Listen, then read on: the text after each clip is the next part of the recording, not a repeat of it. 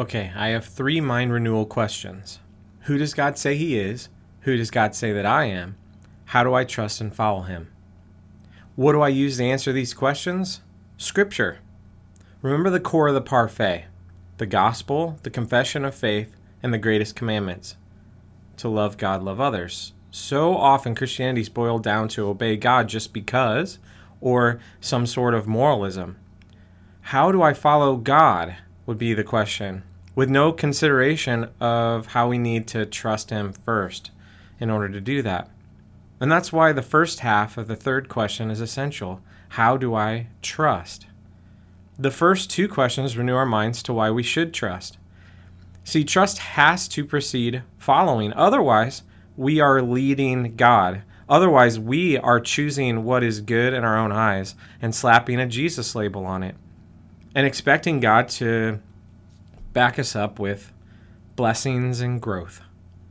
Hebrews 11:6 says without faith or trust it is impossible to please God.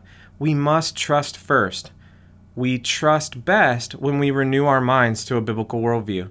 We can't use all of our Bible knowledge on a mind that is conformed to this world or some brand of culture.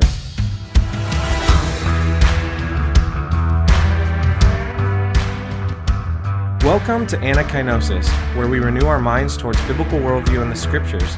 This is a show for anyone looking to build or repair their biblical worldview. Whether you are 100% comfortable in current Christian culture or you feel like an outsider looking in.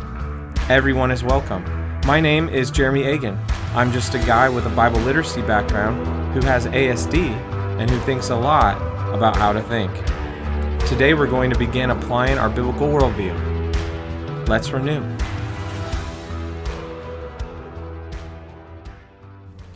Remember those questions we tried to handle with only Bible facts in episode 1? Let's circle back to those now. I cannot give definitive answers for all time, but I will share my processes. If I offend you at any point today, I am sorry. That is what many people aim to do these days, but this podcast is not one of them. Also, in an upcoming episode, we'll talk about handling offenses since we live in a time of intentional offenders. So, as we approach each question, we will renew our minds before we answer. And this won't be simple. We're going to have to think critically. We will have to cling to the scriptures tightly, both passages that inform us of what is sin and inform us to love first. We have to have both conviction and compassion, as the AND campaign puts so clearly. Question one is heavy because it is so emotionally charged. Should I go to a gay wedding? Remember in episode 1, we tried to answer with just Bible facts. Unfortunately, there are no invitations given to any gay weddings in Scripture for us to evaluate the character's response. And even if there was, it wouldn't be a slam dunk because Bible characters often do the wrong thing, unless they are Jesus of Nazareth. So let's use our biblical worldview. Where do I start? by renewing my mind. I remind myself of who God says He is and who He says I am now. He is good. I am loved. I have been made new. He is trustworthy. And then, how can I trust and follow Him? So, let's start with biblical conviction. The scriptures say that practicing homosexuality is sin, or at the very least, a product of impure hearts. Now, there are arguments about historical context and the ancient views of sexuality, and some of those arguments are more or less compelling than others. But we have that conviction about homosexuality. Let's pair that with biblical compassion. People who are entering into same sex marriage are equally loved images of God and deserving of our best human responses. The very fact that we're asking the question, should I go to a gay wedding, already eliminates the talk of legality or any of those things. Gay marriage is legal. The American Constitution grants rights of this kind, and so we're not talking about that. We're talking about hearts. So, what's the big deal? The big deal is that married people usually have sex. they are sexually attracted to each other. Okay, we know that desires like lust are named as sin in the Sermon on the Mount. However, attraction and lust are not the same thing. If one becomes a Christian and is walking with the Spirit, they can expect to exude the fruit of the Spirit and for the deeds of the flesh to cool off. We should expect to experience less idolatry, less jealousy, less divisions, less impurities, and less sexual immoralities. If attraction is the same as lust, then we might expect gay Christians to become less gay over time.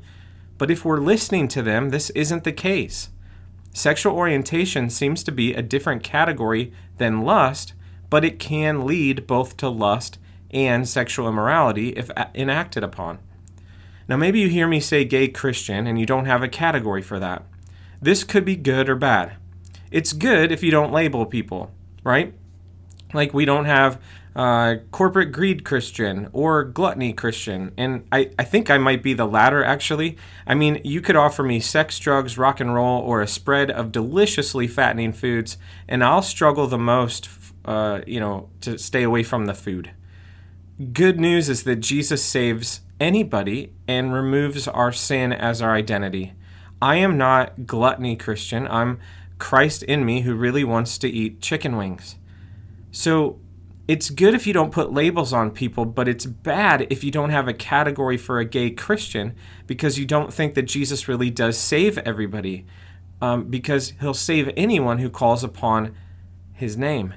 And he does take away our sin and the brokenness of our identities. Now, working against this biblical worldview is our culture that makes our sexual orientation a central part of our identity. This forces us to use an otherwise broken title, gay Christian, someone who identifies as both. My friend Brant wrote an amazing piece on his website, branthansen.com, under the title Does God View Me as a Heterosexual? It turns out God doesn't see us as our sexual orientation, and it's well worth the read. Okay, now we have the gay marriage question still sitting there. I want to risk for a moment talking about the often ignored point of view of the gay Christian.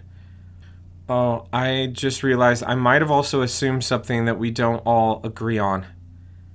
Um, that sexual orientation isn't a choice. Not purely, so let me address that quickly. The American Psychological Association says it's not a choice, that it is a result of a complex interaction of environmental, cognitive, and biological factors. So, what does that mean? If I have my compassion glasses on, some gay Christians say this isn't a choice for them. They're stuck being attracted to the same sex as I am being attracted to the opposite sex. And if someone told me to stop being attracted to women, that wouldn't be possible. I could choose not to have sex with women, but that wouldn't stop the attraction. And by the way, scripture does tell me to be faithful to my wife, and so I am supposed to avoid my attraction turning into lust or action with other women. Also, as a person with ASD, which is autism spectrum disorder, I feel a special empathy for this situation. I, I can't get rid of ASD with any amount of therapy. I can only cope. And so that means it's part of my identity and it's so in it it's so intrinsic to my whole day that I just I choose to identify myself with the label. Others will look at me um, as if my non neurologically typical brain is a mental disorder. Some religious circles call it sin and would ask me to pray it away. I call it me, and it's how the God who doesn't make mistakes made me. So he must have a plan for me to live for him this way. So I imagine same sex attraction can feel the same. And so we have a gay Christian couple. They trust Jesus for forgiveness of sin and they're making a decision about marriage. There's two primary answers, right? One gay Christian might have decided to live a life of celibacy, choosing to willfully not enter into relationships and not enter into marriage. The thought is if they remain celibate, they can avoid the sin of practicing homosexuality. Also, as I touched on earlier in my heterosexual example, God very much asks each of us to be sexually faithful, first in abstinence and then to our spouse. And so it's just, it's not unique to homosexuality for God to ask the Christian to trust him with some sort of sexual boundary. Now, celibacy was celebrated in the early church, but they had a better community for it then. You had the monks and the nuns and the monasteries, and celibate people in 2021 instead have lonely apartments and really weak singles ministries at churches that are often most focused on helping the singles find that someone special. What if they're trying not to find someone special? Can we have compassion on on that? That pain, that fear of accidentally finding love? Now, there are many people who are called to celibacy and they feel truly fulfilled. The Apostle Paul lived this way. It can be good, but it also can not be good for man to be alone. And that's why some gay Christians have chosen to marry. Now, how do they hold to Scripture with conviction and make this decision? Well, some some don't. Some will just not uh, pay attention to that. But there's also some who have embraced an LGBTQ affirming theology, a hermeneutic, to be able to um, read Scripture in a way that affirms gay marriage. It is worth examining, just like any hermeneutic and any theology. You should chew up the meat and spit out the bones. You might find some of the arguments have merit, you might find them not very convincing. One thing I do agree with is that Jesus was about the inclusion of the sexually different, that at one time in Israel's history had been blocked from the temple the barren women and the eunuchs. And Isaiah had prophesied of the day when both would sing for joy in God's presence. And then we see one of the first Gentile converts was a eunuch. Now, it's not exactly the same as the LGBTQ community, but it's not nothing. God includes where others exclude. But let's say that I can't hold to a gay affirming theology. Also, it's problematic that it's called gay affirming theology because rejecting it looks like gay denying theology. And I don't deny you. I don't deny your freedom of choices. I definitely do not deny the complexity of your relationship realities. I affirm you in your experience. My understanding of Scripture just doesn't affirm gay marriage in the same way that it affirms heterosexual marriage. But the New Testament doesn't deny it either. It was forbidden for Israel under the law, but the grace covenant loosened up the strings a bit. And the couple times homosexuality is mentioned in the New Testament, it isn't mentioned in the New Testament. It's bad translating. Something awful and violating of young boys was happening in the Roman Empire, and it's being referenced, but but I'm not convinced that anything close to modern monogamous gay marriage was on the mind to affirm or to deny because it wasn't in culture to address. In the end, though, it's not my call. So there we are. Some people stay single, some get married. Christian or not, two people of the same sex want to get married, and you're invited. If you have a gay affirming theology, you already have your answer. But what if you don't? The scriptures do not tell us the answer in a command or a prohibition. It speaks a couple times about sexual activity, but not about the marriages. So my conviction cup is not very full. The scripture says I should love my neighbor as myself, so my compassion cup is very full. If I'm invited to this wedding, I'm likely related to or socially connected to this person or persons. And going to the wedding would undoubtedly show love, and not going could be interpreted as prejudice. But would it also show support of their choice? This is where people make different decisions with the facts. Some will say no, it, it shows support of a friend on an important day in their life, and I can't hold them accountable to my personal beliefs.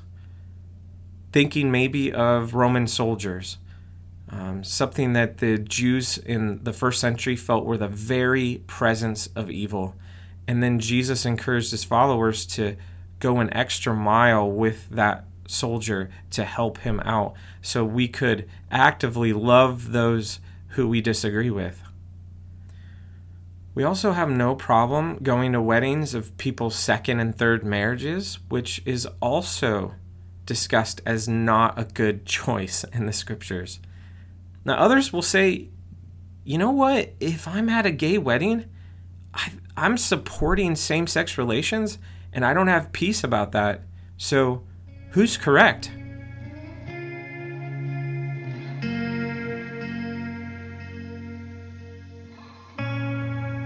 They're both correct because of the law of liberty. Let's look at a part of Paul's first letter to the Corinthians, chapter 8, verses 1 through 13. I'll read from the CSB. So, some quick context the Corinthians lived in a pagan culture where almost all affordable meat was connected with pagan worship. And the legitimate question was can we eat that meat or is it tainted? Paul says, Now about food sacrificed to idols, we know that we all have knowledge.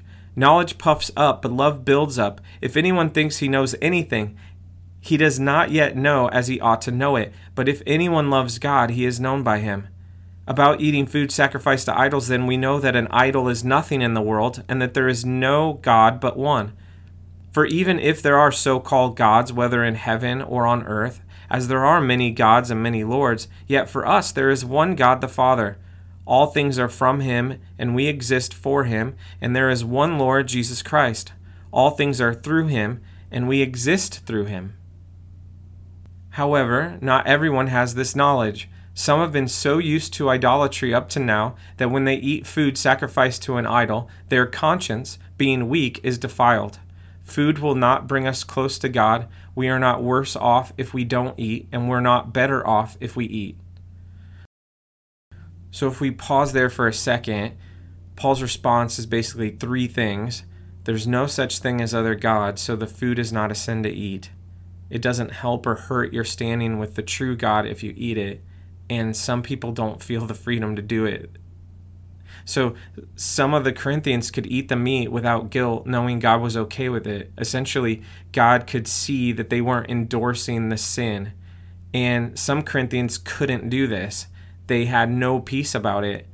In the book of Romans, when talking about the same subject, Paul makes it clear that anyone who doubts their freedom in Christ to eat the meat but eats anyway are not eating in faith, and everything done outside of faith is sin. Uh, so he continues in 1 Corinthians, but be careful that this right of yours in no way becomes a stumbling block to the weak. For if someone sees you, the one who has knowledge, dining in an idol's temple, won't his weak conscience be encouraged to eat food offered to idols? So the weak person, the brother or sister for whom Christ died, is ruined by your knowledge. Therefore, if food causes my brother or sister to fall, I will never again eat meat, so that I won't cause my brother or sister to fall. So I think it's clear here our personal freedom can be a stumbling block to another Christian who hasn't processed things for themselves they haven't renewed their mind. They haven't searched the scriptures. They haven't prayed in dependence on God. Paul says there are strong brothers and sisters, and then there are weak brothers and sisters. The strong are those who have come to a spirit led and biblically informed conclusion. Some are going to the gay wedding, some are not.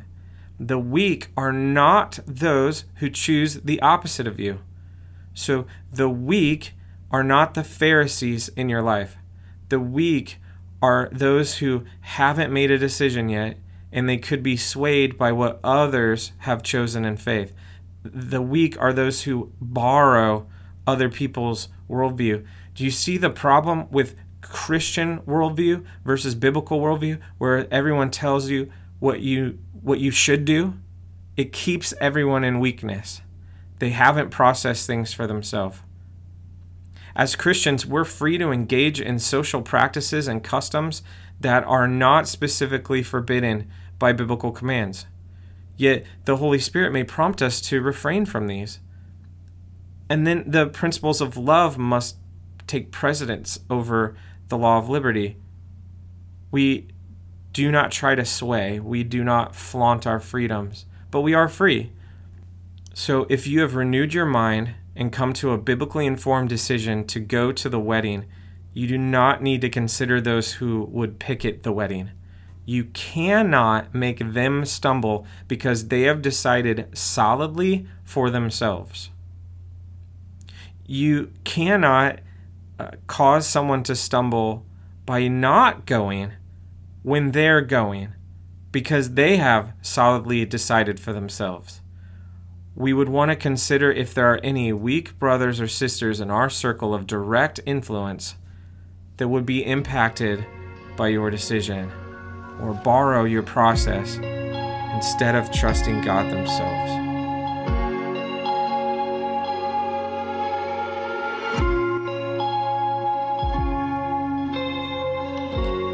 Question number two Should you protest white nationalists Again, in episode one, we tried to answer these with just Bible facts.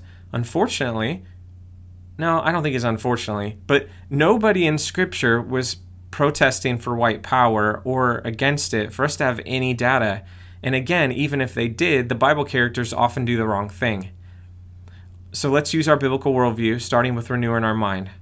I remind myself of who God says He is and who He says I am now and he is good, and I am loved, and I am made new, and he is trustworthy. And then, how can I trust and follow him? Now, that might sound really repetitive right now because we just did it with the other question, but that usually in your day, that's renewing your mind is not something that you have just done. Um, and it's it's a key piece. So now that we are trusting him and we care about what he has told us, let's start with biblical conviction. Scripture is clear. Jesus doesn't want you to be a racist. Racism is bad. Now, unfortunately, someone out there might ask for proof of this claim. Welcome to 2021. Jesus' actions demonstrated his view of the equality of mankind and how broken racial inequity in culture was. So, Jesus, if you remember, went into Samaria and engaged with people there instead of walking all the way around it as was the Jewish cultural cultural norm. He also wasn't sexist as he talked to the woman at the well there in John 4. If you remember, the Good Samaritan parable was to answer a question about who your neighbor was. Who should, you know, who do I actually have to treat kindly? Hoping it's a short list.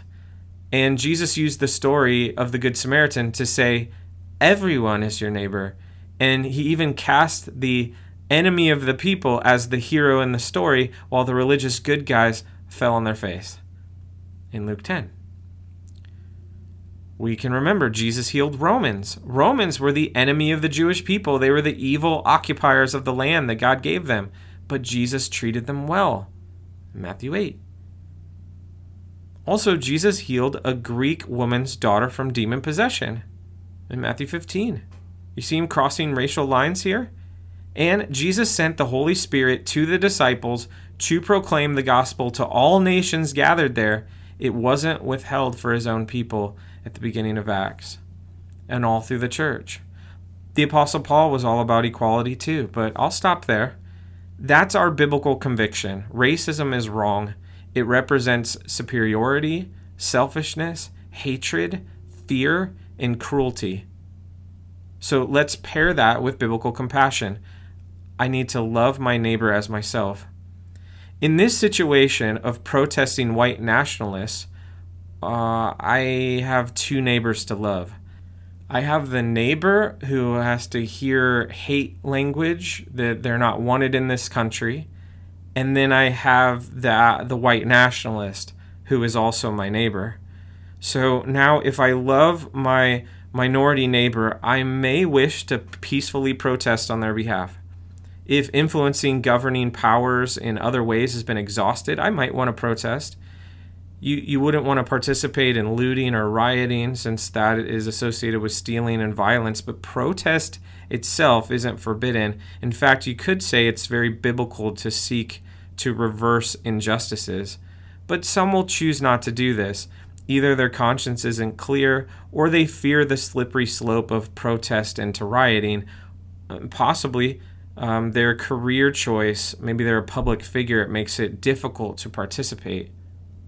A reading of Romans 13 1 through 7 will lead people to different places. It leads some to passivism, it leads some to activism. However, before Romans 13 is Romans 12. And in Romans 12 14 to 21, it reads this Bless those who persecute you, bless and do not curse. Rejoice with those who rejoice, weep with those who weep. Live in harmony with one another. Do not be proud, instead, associate with the humble.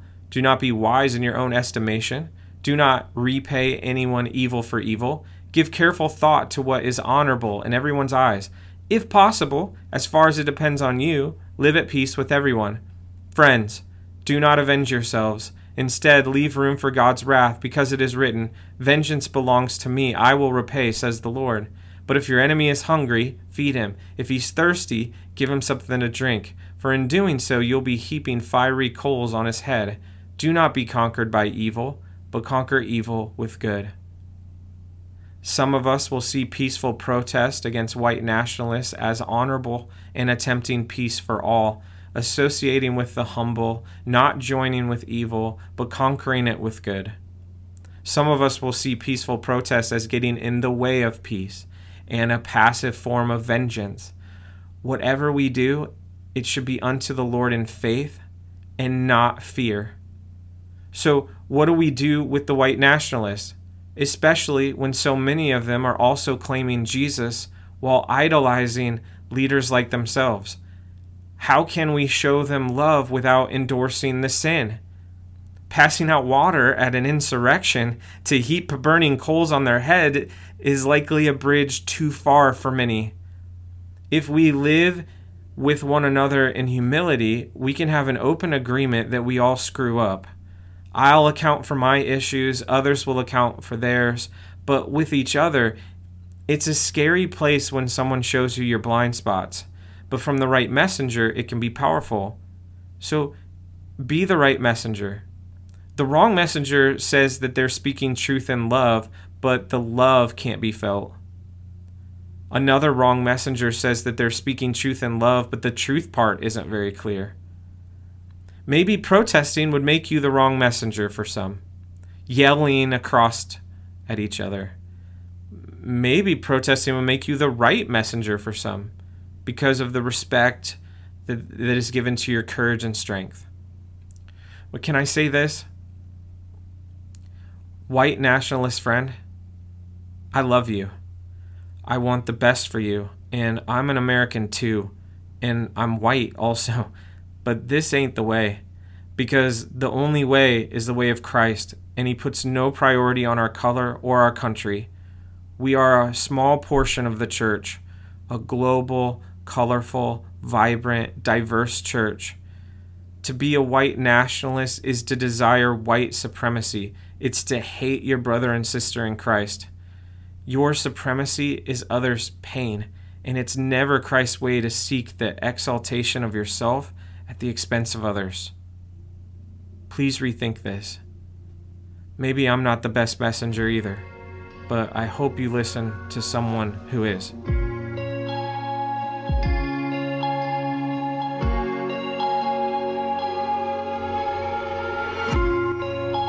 Next question Should you call ICE about a suspected illegal immigrant in your area?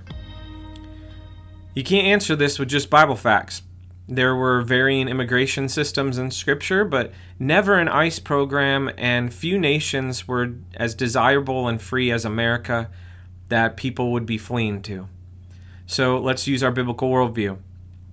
I start with renewing my mind, which helps me trust God's answers then how do I trust and follow him? And here is where your biblical conviction and biblical compassion probably can have an overlap. Many places in Scripture it mentions welcoming the foreigner.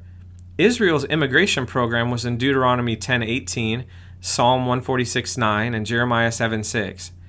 He executes justice for the fatherless and the widow and loves the sojourner. Giving him food and clothing. Love the sojourner, therefore, for you were sojourners in the land of Egypt. Much like America, Israel was founded by immigrants and had a policy that everyone was welcome. Do you see the conviction in the command from God to love the sojourner?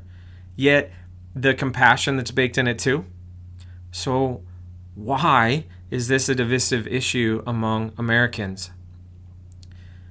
There are also places in Scripture, like Romans 13, where we're told to obey our governing authorities. We must have conviction to do that as well. We might not like them, they might even hurt you, but we are to be subject to them. This isn't submission, but an acceptance of our fate. If we're kind to the king, they will return kindness. If we are attempting to overthrow the king, we are subject to his power. For the person operating out of a biblical worldview, we can't simply choose law and order. And we can't simply choose, give me your tired, your poor, your huddled masses yearning to breathe free, the wretched refuse of your teeming shore. Because Scripture says both. In that light, we should be a people who desire compassionate immigration programs. This, of course, requires wisdom in our capacities and known threats. But when you take out the the hyperbole, fear mongering politics, immigration reform that's safe for Americans and is a hope to fleeing people is possible.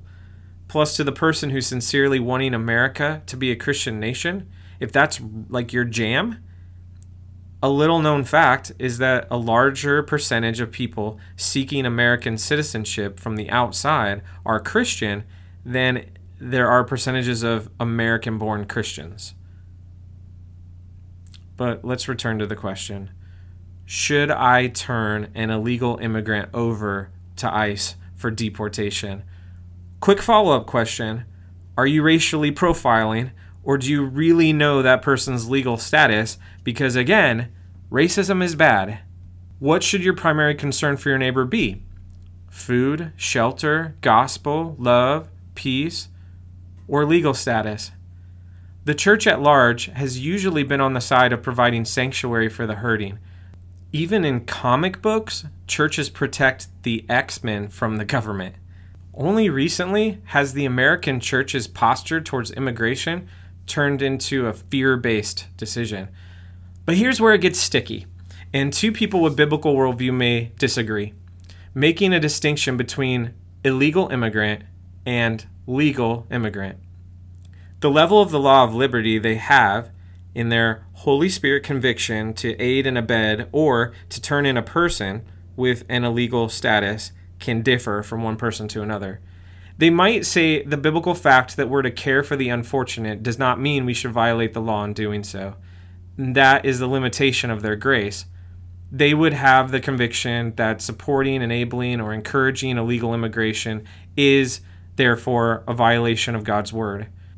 They might say that those seeking to immigrate to another country should always obey the laws of that country, and while that might be frustrating or cause delays, it doesn't give you the right to violate the law. Of course, it's not illegal to not turn someone in. It is, however, illegal in some states to help or hide an illegal immigrant. But that doesn't mean it's exclusively wrong. I present to you the Diary of Anne Frank. What is the biblical solution to illegal immigration? Obey the laws that are, work to change those that are unjust. What can be done in regards to an unjust immigration law? It's always completely within the rights of citizens to change those. If it's your conviction that an immigration law is unjust, do everything that's legally within your power to get the law changed pray, petition, vote, peacefully protest, etc. As Christians, we should be the first to seek the change of any law that's unjust.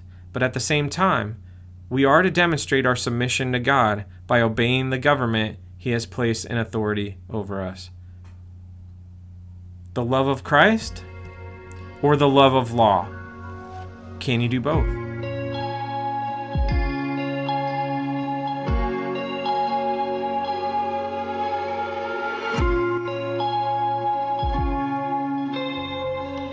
Next, should you give a homeless person money? Finally, we have uh, a question that has some biblical representation in the narrative. Peter and John are stopped by a beggar at the temple who's looking for money. They don't have any, so they offer him a complete healing instead. Whoa, which is really cool, but not totally helpful here. But then there's Jesus. Ten lepers, likely homeless because of how they were treated at the time, came to him seeking healing. He healed all ten. What's interesting about that is only one returned to give thanks. Does this mean we should help the homeless and give them money with zero concern of what they will do with it? Let's use our biblical worldview. Where do I start? By renewing my mind. I remind myself of who God says He is and who He says I am now. With that fresh trust, I ask, How can I follow Him? Scripture says we should care for the downtrodden, but how? Jesus gave away healing knowing, knowing most of the people, 9 out of 10, would abuse it. And really, I'm glad I serve a God like that because he healed me from my sin and made me new, and I can't help but abuse that. He's so good to me. Should I help the homeless and give them money with zero concern of what they will do with it? Some people will say yes. Who am I to judge? Others will say giving money to the homeless will lead to the destruction of the person. They might opt to give a gift card or physical food or offer a job or offer shelter instead. The only wrong answer is to ignore them when you have the means to help.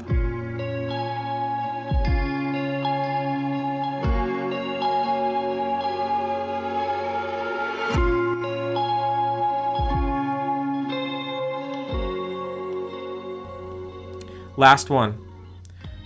Should you be friends with someone in a cult? This should be easy, right? All of the early church missionaries reached out to the lost, and sometimes they were uh, people who were steeped in other religious practices. But is reaching out the same as friendship? And can you be effective in outreach without relationship? So, again, we re- renew our mind. This helps us trust God's answers. Now, how do I trust and follow Him? Scripture says to be in the world, but not of the world. And Scripture also says to know the lost and love the lost. Scripture also says to protect yourself from false gospels, going as far as to say in 2 John 1:10, if anyone comes to you and does not bring this teaching, do not receive him into your home and don't greet him, for the one who greets him shares in his evil works. Now, believing that a greeting implies acceptance of the person's message. So some will seek to isolate themselves from that person. Yet some of us will befriend and engage in conversations with a cult member in an effort to share the true Jesus. Maybe there's a way to split the middle on this. One time, a student of mine asked a couple door to door cult members to meet him and a friend of his at Taco Bell. I mean, that's neutral ground, right? And then he brought me, his Bible teacher. It was a great time of tacos, truth, and testimonies. And uh, that's a story for another day.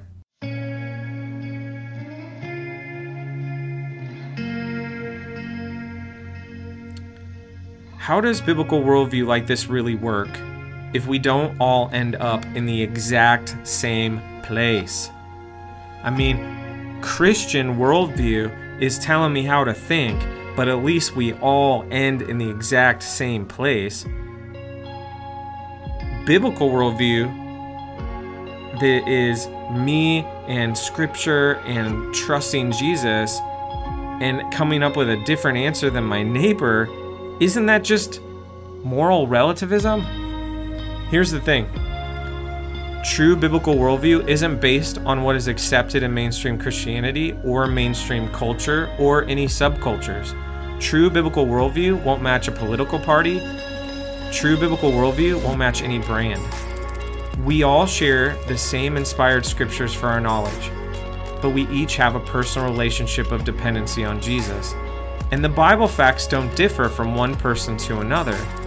But one of those Bible facts is that not every Christian is given the same amount of felt or experienced liberty, or as Peter called it in 1 Peter 4:10, varied grace. When we pair varied grace with our limited and broken interpretations of scripture, we'll end up in different places. Something we'll aim to examine in an upcoming series. So, three questions to ask yourself about your landing spot on a decision or choice. To know that I haven't just mo- done some weird, uh, mystical moral relativism and I'm just justifying my decisions. Here's how you know that you're you're within the realm of biblical worldview. Number one, is this loving God? Number two, is this loving others? And three, does this match the gospel truth of Jesus' death and resurrection for all humankind? If you can honestly answer yes to all three, you're closer to the right decision than not.